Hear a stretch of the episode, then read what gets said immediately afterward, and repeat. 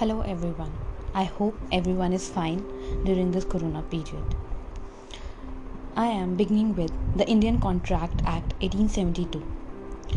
In this session, I will explain about I will give a brief introduction to what is how does this Indian Contract Act came into operation. It will be a mixture of Hindi and English. When the Court of Justice for the three presidency towns of Calcutta, Madras, and Bombay was established, the English common law and statute law relating to contracts as suitable to Indian circumstances were introduced by Charter's application of English law to Hindus and Mohammedans led to many inconveniences. What does this line mean? That जब court of justice था presidency towns में। Presidency towns कौन कौन से थे? Calcutta, Madras and Bombay में जहाँ court of justice establish था।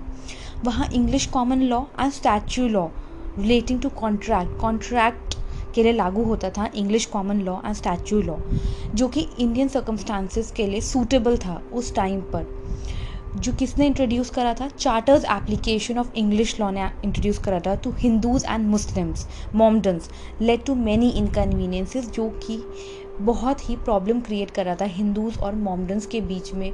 जो उनके कॉन्ट्रैक्ट्स होते थे, उनके अलग अलग कॉन्ट्रैक्ट्स जो होते थे, उनको सॉल्व करने के लिए प्रॉब्लम्स वो बहुत ही इनकन्वीनियंसेस बहुत ही प्रॉब्लम्स क्रिएट कर रहा था वो contract act so to remove this difficulty इसको हटाने के लिए स्टैचू ऑफ़ 1781 ने एम्पावर करा सुप्रीम कोर्ट की को, जो कि कैलकाटा में था, और स्टैचू ऑफ़ 1797 जो कि एक रिकॉर्डर्स कोर्ट था that is court at Madras में था वो and Bombay to determine all the matters of contract कि वो लोग डिटरमाइन करेंगे कॉन्ट्रैक्ट के मैटर्स को, जो कि मॉमडन लॉ से गवर्न होते हैं, और हिंदू के केस में हिंदू लॉ से गवर्न करते हैं। तो इस स्टैचू के इफ़ेक्ट को सुपरसीड करता था English law so far regards Hindus and Mohammedans in the case of contracts में.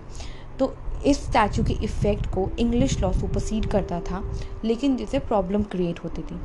So in spite of the changes made in the statute by statute of 1781 और 1799 से भले ही स्टैचू में चेंजेस लाए गए, पर डिफ़िकल्टी काफ़ी फेस करनी पड़ती थी लोगों को और वो सॉल्व नहीं कर पाते थे. तो उस समय ज़रूरत पड़ी कि एक ऐसा लॉ लाया जाए, जिससे कि ईज़िली कॉन्ट्रैक्ट्स की प्रॉब्लम सॉल्व कर दी जाए। जो ये Hindu and Mohammedan law of contract था, वो हाई कोर्ट अप्लाई करता था। इंडियन कॉन्ट्रैक्ट एक्ट 1872 पास होने से पहले। लेकिन फिर इंडियन कॉन्ट्रैक्ट एक्ट 1872 को पास किया गया। इन, उसका बिल पास करा गया ऑन ट्वेंटी फिफ्थ अप्रैल 1872 में which extends to now whole of India और उसका ऑपरेशन में आया act on first day of September 1872 This is a brief introduction to the Indian Contract Act.